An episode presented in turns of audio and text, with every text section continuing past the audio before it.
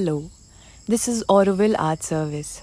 On the occasion of Sri Aurobindo's 150th birth anniversary, we bring to you the readings of his book, The Ideal of Human Unity in Different Languages.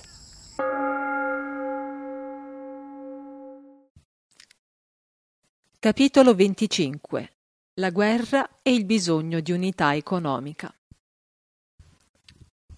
La necessità militare, la pressione della guerra fra nazioni e il bisogno di prevenire le guerre, concentrando la forza e l'autorità nelle mani di un organismo internazionale, Stato mondiale o federazione o Lega della pace, è ciò che finirà per spingere più direttamente l'umanità verso qualche sorta di unione internazionale. Ma dietro questa necessità ne esiste un'altra, la cui azione sulla mentalità moderna è assai più potente, la necessità commerciale e industriale, nata dall'interdipendenza economica. Il commercialismo è un fenomeno sociologico moderno. Si potrebbe quasi dire che è il fenomeno della società moderna. L'aspetto economico della vita è sempre importante e persino fondamentale per una comunità organizzata. Ma in altri tempi era semplicemente un bisogno primario e non quello che occupava il pensiero degli uomini e dava il tono alla loro vita sociale, o che veniva in primo luogo ed era apertamente riconosciuto come fondamento di tutti i principi sociali. L'uomo antico nella comunità era principalmente un uomo politico in senso aristotelico, non appena aveva cessato di essere principalmente religioso. E a questo interesse aggiungeva, ogni volta che si trovava sufficientemente a suo agio, l'interesse per il pensiero, l'arte e la cultura. Gli impulsi economici del gruppo venivano considerati una necessità meccanica, un forte desiderio dell'essere vitale, ma non un pensiero guida nella mente. E neppure la società era considerata o studiata come organismo economico, se non per un aspetto alquanto superficiale. L'uomo economico occupava una posizione onorevole, ma ancora piuttosto in basso nella società. Egli faceva parte solo della terza casta o classe, quella dei Vaishya, il comando era nelle mani delle classi intellettuali e politiche, i brahmini, pensatori, studiosi, filosofi e sacerdoti, e gli kshatriya, sovrani e guerrieri. Erano i loro pensieri a dare il tono alla società, a determinare la sua tendenza e la sua azione coscienti, a colorare più fortemente tutte le sue motivazioni. Gli interessi commerciali avevano la loro parte nelle relazioni con gli stati e nelle motivazioni della guerra e della pace, ma solo come cause subordinate e secondarie, predisponenti all'amicizia o all'ostilità. Soltanto raramente, si potrebbe dire accidentalmente, figuravano tra le cause manifeste e coscienti di pace, d'alleanza o di conflitto. La coscienza politica, la motivazione politica predominavano. L'aumento delle ricchezze era considerato principalmente un mezzo di potere politico, di grandezza e di opulenza delle risorse disponibili dello Stato, e non tanto fine a se stesso o bene prioritario. Il fenomeno tipico dello sviluppo sociale moderno è il declino dei brahmini e degli kshatriya, della Chiesa, dell'aristocrazia militare e di quella delle lettere e della cultura, e l'ascesa al potere o il predominio delle classi industriali e commerciali. I Vaishya e gli Shudra, il capitale e il lavoro. I due hanno inghiottito o scacciato i loro rivali e sono ora impegnati in una lotta fratricida per la supremazia esclusiva. Il verdetto del destino sembra visibilmente annunciare il compimento della gravitazione sociale verso il basso, il trionfo finale del lavoro e il ripensamento di tutte le concezioni e istituzioni sociali sotto l'egida del lavoro, considerato il fattore primario e più nobile che conferirà valore a tutti gli altri. Per il momento, tuttavia, è il Vaisha che predomina ancora. Il suo sigillo sul mondo è il commercialismo, il predominio dell'uomo economico, l'universalità del valore commerciale o del valore utilitario e produttivo, materialmente efficiente, di tutto quanto riguarda la vita umana. Persino nel modo di considerare la conoscenza, il pensiero, la scienza, l'arte, la poesia e la religione, la concezione economica della vita prevale su tutte le altre. Nota 78 è da notare come le nuove società socialiste abbiano adottato e continuato, persino su più vasta scala, l'abitudine borghese di dare la priorità al commercialismo, sulla base di un'economia laburista anziché borghese, tentando una nuova distribuzione dei profitti o, ancora più tipicamente, una totale concentrazione nelle mani dello Stato. Per la visione moderna della vita, la cultura e i suoi prodotti hanno un valore essenzialmente decorativo. Sono dei lussi costosi e appetibili, ma non assolutamente delle necessità indispensabili. La religione, vista sotto questa luce, è un sottoprodotto della mente umana con una utilità alquanto limitata, se non è addirittura uno spreco e un impaccio. L'istruzione ha un'importanza riconosciuta, ma il suo oggetto e la sua forma non sono più tanto culturali quanto scientifici, utilitari ed economici, e il suo valore sta nel preparare la singola cellula a svolgere la sua parte nel corpo dell'organizzazione economica. La scienza è di enorme importanza, non perché scopre i segreti della natura per il progresso della conoscenza, bensì perché utilizza questi segreti per la creazione di macchine e sviluppa e organizza le risorse economiche della comunità.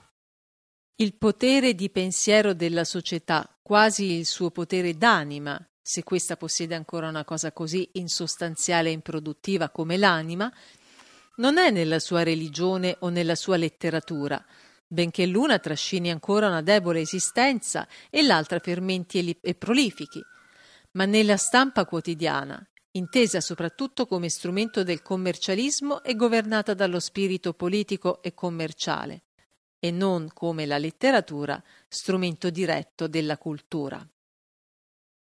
La politica, lo stesso governo, stanno sempre più diventando una macchina al servizio di una società industrializzata, divisa tra il suo ruolo al servizio del capitalismo borghese e la sua funzione di canale semi-involontario per l'avvento del socialismo economico.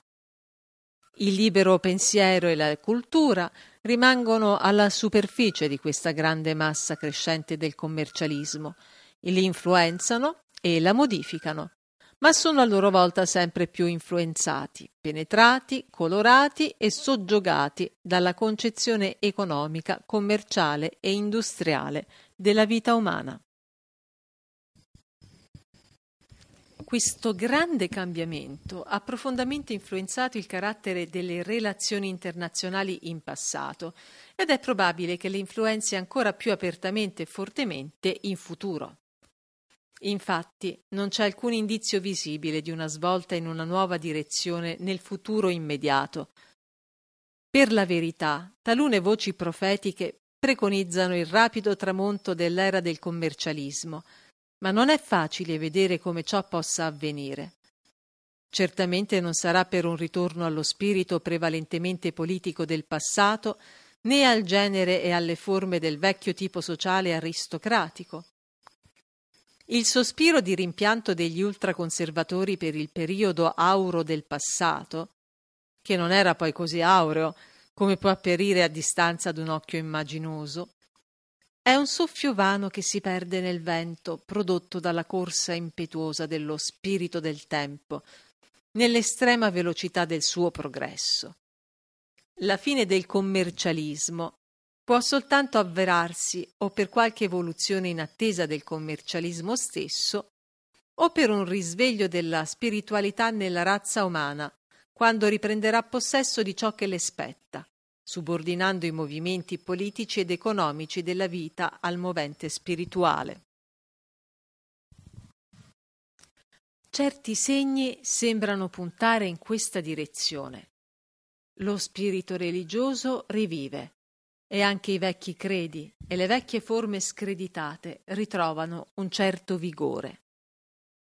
Nel pensiero profano dell'umanità vi sono segni di un idealismo che sempre più accetta un elemento spirituale fra i suoi movimenti. Ma tutto ciò è ancora tenue e superficiale. L'insieme del pensiero e della pratica, il movente effettivo, l'impulso propellente rimangono intatti e invariati. Questo impulso è tuttora diretto verso l'industrializzazione della razza umana e il perfezionamento della vita della società, intesa come organismo economico e produttivo. È anche improbabile che questo spirito muoia presto per esaurimento, perché non ha ancora espresso tutto se stesso e sta aumentando di forza anziché diminuire. Inoltre è aiutato dal socialismo moderno, che promette di essere il padrone del futuro. Il socialismo, infatti, procede dal principio marxista secondo cui il proprio regno deve essere preceduto da un'era di capitalismo borghese, di cui sarà l'erede, e della cui organizzazione e del cui lavoro si impadronirà per porli al proprio servizio, modificandoli secondo i propri principi e metodi. Esso intende in effetti mettere il lavoro come padrone al posto del capitale. Nota 79. Il collegamento tra socialismo e l'idea democratica o ugualitaria o la rivolta del proletariato è però un accidente della storia, ma non la sua essenza. Con il fascismo italiano è sorto un socialismo che non era né democratico né ugualitario, sia come forma che come idea e indole. Il fascismo è caduto, ma ha dimostrato che non esiste un legame inevitabile tra socialismo e la dominazione del lavoro. Fine della nota. Ma questo significa soltanto che tutte le attività saranno valutate in base all'opera prestata e al lavoro compiuto, anziché in base al contributo in termini di ricchezza e di produzione. Sarà un cambiamento da un lato estremo dell'economismo all'altro, ma non dall'economismo alla supremazia di qualche altra e più elevata motivazione della vita umana. Probabilmente tale cambiamento sarà esso stesso uno dei fattori principali che l'unificazione internazionale dovrà affrontare e sarà il suo più grande aiuto o la sua più grande difficoltà.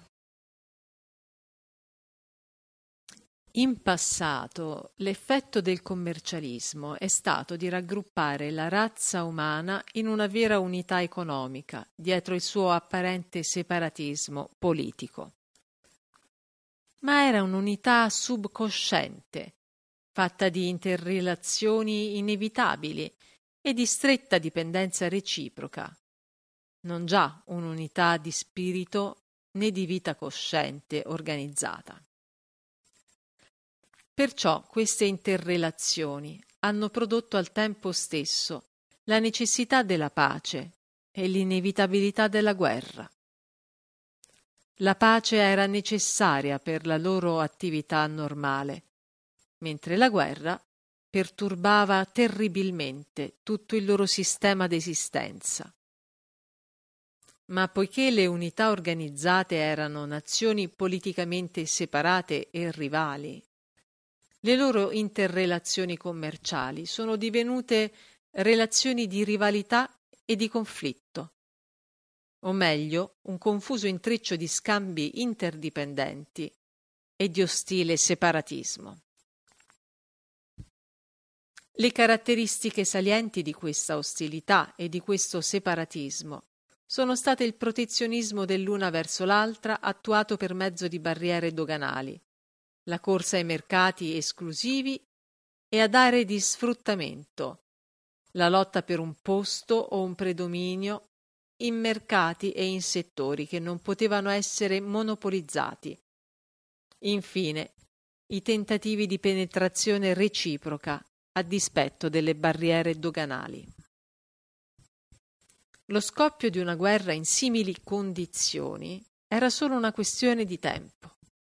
Doveva verificarsi non appena una nazione oppure un gruppo di nazioni si fosse sentita o incapace di procedere oltre con mezzi pacifici o minacciata nella propria espansione dalla crescente coalizione delle nazioni rivali.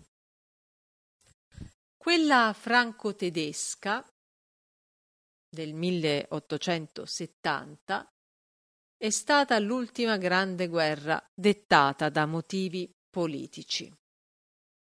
Da allora in poi il motivo politico è stato più che altro una copertura di quello commerciale.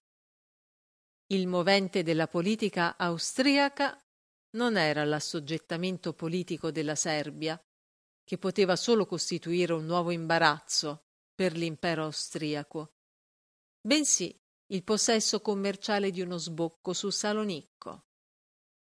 Il pangermanesimo copriva le brame dell'industria tedesca di possedere le grandi risorse e l'ampio accesso al mare del nord, offerti dai paesi bagnati dal Reno. Il suo vero intendimento era di impossessarsi di spazi africani da sfruttare o magari di giacimenti carboniferi francesi, e non quello di regnare sul territorio francese.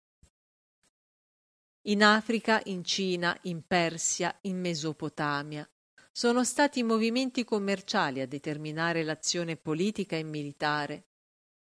La guerra non è più figlia legittima dell'ambizione e della fame di territori, ma la figlia bastarda della fame di ricchezze e del commercialismo, con l'ambizione politica come padre putativo. D'altra parte, l'effetto o lo shock della guerra è diventato intollerabile per l'organizzazione industriale della vita umana e l'interdipendenza commerciale delle nazioni. Sarebbe eccessivo dire che ha lasciato in rovina detta organizzazione, ma l'ha sconvolta, ne ha scompaginato l'intero sistema, indirizzandolo verso fini innaturali. Soprattutto ha provocato grandi sofferenze e privazioni nei paesi belligeranti, disturbato e perturbato la vita nei paesi neutrali, come mai era avvenuto prima nella storia del mondo. Il grido di collera delle nazioni, perché tutto questo non si debba più patire e perché i responsabili della minaccia e della perturbazione dell'organizzazione industriale moderna del mondo, la sedicente civiltà, ricevano una punizione esemplare e siano messi al bando e boicottati, almeno per un certo tempo, come dei fuoricasta internazionali, ha dimostrato quanto profondamente ha inciso quella lezione. Ha però anche dimostrato, come lo ha rivelato la mentalità post-bellica, che l'autentica e profonda verità di tutto ciò non è ancora stata capita o ne, non ne è stato afferrato il nocciolo. Certamente la prevenzione della guerra deve essere, anche da questo punto di vista, una delle prime preoccupazioni di un nuovo ordinamento della vita internazionale. Ma come si può impedire del tutto la guerra se si vuole perpetuare il vecchio stato di rivalità commerciale fra nazioni divise politicamente? Se la pace è semplicemente una guerra velata, un'organizzazione di contese e rivalità, come si può impedire lo scontro fisico? Si potrebbe dire con la regolamentazione delle inevitabili lotte e rivalità per mezzo di leggi, come avveniva nella vita commerciale competitiva delle nazioni prima dell'avvento del socialismo. Ma questa regolamentazione era possibile unicamente perché gli individui o le leghe facevano parte di un unico organismo sociale sottoposto ad un'unica autorità governativa, contro la quale non erano in grado di affermare la propria volontà individuale di esistere. Una simile regolamentazione fra nazioni non potrebbe quindi avere altra conclusione, sia logica sia pratica, che la formazione di uno Stato mondiale centralizzato. Supponiamo che venga tuttavia impedito lo scontro fisico della guerra, non dalla legge, ma dal principio dell'arbitrato obbligatorio, in quei casi estremi che potrebbero condurre ad una guerra. Non con la creazione di una autorità, ma con la minaccia incombente di pressioni internazionali. Lo stato di guerra nascosta continuerebbe ancora e potrebbe persino assumere forme nuove e disastrose. Private di altre armi, le nazioni sarebbero costrette a ricorrere sempre più all'arma della pressione sociale, come hanno fatto il capitale e il lavoro nel loro stato cronico di lotta pacifica nell'ambito della vita nazionale. Gli strumenti sarebbero diversi, ma seguirebbero lo stesso principio, quello dello sciopero e della serrata, che sono da una parte una resistenza passiva concordato dal partito più debole per far valere i propri diritti, e dall'altra una pressione passiva del più forte per imporre i propri desideri. Tra le nazioni, l'arma corrispondente allo sciopero sarebbe un boicottaggio commerciale, già usato più di una volta in modo disorganizzato sia in Asia che in Europa, ma destinato ad essere estremamente efficace, se ben organizzato, magari anche da una nazione commercialmente o politicamente debole, dato che la nazione più debole è necessaria alla nazione più forte, se non altro come mercato o come vittima commerciale e industriale. Le armi corrispondenti alla serrata sarebbero il rifiuto dei capitali o delle macchine, la proibizione di ogni importazione, o almeno delle importazioni essenziali ai paesi trasgressori o vittime, o magari un blocco navale che, se mantenuto a lungo, porterebbe alla rovina industriale o all'inedia della nazione. Originariamente il blocco era un'arma impiegata solo in stato di guerra, ma è stato impiegato contro la Grecia come surrogato della guerra e questo impiego potrebbe facilmente diffondersi in futuro. Esiste poi anche sempre l'arma costituita dalle tariffe proibitive. È chiaro che queste armi non vengono necessariamente usate solo per scopi o motivazioni commerciali. Vi si può ricorrere per difendere o attaccare qualsiasi interesse nazionale, per far valere qualsiasi rivendicazione giusta o ingiusta fra nazione e nazione. Si è potuto vedere in quale terribile arma possa trasformarsi la pressione commerciale quando venga usata in appoggio ad una guerra se la Germania alla fine è stata schiacciata, i veri strumenti della vittoria sono stati il blocco, la sospensione dei crediti, dei rifornimenti e degli approvvigionamenti, la rovina dell'industria e del commercio. Infatti, la disfatta militare non è stata dovuta direttamente alla debolezza militare, ma soprattutto alla diminuzione e poi alla mancanza di risorse all'esaurimento, alla semi-inedia e alla depressione morale causata da un'intollerabile posizione del Paese, tagliato fuori da ogni speranza di rifornimenti e di ripresa. Questa lezione potrebbe anche avere in futuro notevoli applicazioni in tempi cosiddetti di pace. Già taluni ambienti avevano proposto ad un certo momento di continuare la guerra commerciale dopo che quella politica era cessata, affinché la Germania fosse non solo cancellata dal novero delle grandi nazioni imperiali, ma anche permanentemente ostacolata, mutilata o addirittura rovinata come rivale commerciale e industriale. una politica di rifiuto dei capitali e delle relazioni commerciali, una sorta di cordone o di blocco ostile, sono stati apertamente propugnati e per un certo tempo anche attuati contro la Russia bolscevica. È stata pure suggerita una legge della pace. Nota 81, realizzata poi sotto il nome di Società delle Nazioni, che potesse usare quest'arma di pressione commerciale contro ogni nazione recalcitrante in luogo della forza militare. Ma fintanto che non ci sarà una solida autorità internazionale, è improbabile che l'uso di quest'arma si limiti a quelle occasioni o sia riservato unicamente a scopi giusti e legittimi. Potrebbe farvi ricorso una nazione forte, sicura dell'indifferenza generale, per schiacciare e violare quelle deboli, oppure una coalizione di forti potenze imperiali per imporre al mondo la propria volontà egoista e malvagia. Qualsiasi forza e coercizione che non siano concentrate nelle mani di un'autorità giusta e imparziale sono sempre suscettibili di abusi e di cattive applicazioni. Perciò, con la crescente unità dell'umanità, la presenza di un'autorità di questo genere diverrà inevitabilmente un bisogno immediato e pressante. Lo Stato mondiale, anche nella sua prima imperfetta organizzazione, dovrà cominciare non solo a concentrare nelle sue mani la forza militare, ma iniziare coscientemente fin dal principio ciò a cui lo Stato nazionale è pervenuto con un processo lento e naturale, ossia l'ordinamento della vita commerciale, industriale ed economica della razza umana e il controllo dapprima ben inteso solo delle relazioni essenziali del commercio internazionale. Nota 82.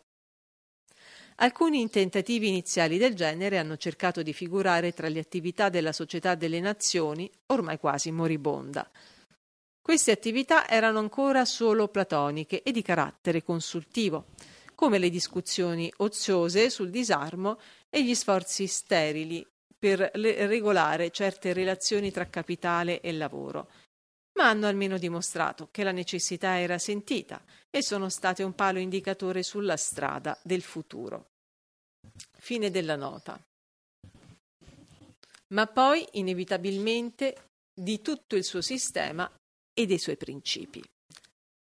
Poiché l'industria e il commercio rappresentano ora i cinque sesti della vita sociale e poiché la società è governata dal principio economico, uno Stato mondiale che non controllasse la vita umana nel suo principio fondamentale e nella sua attività più diffusa esisterebbe solo di nome.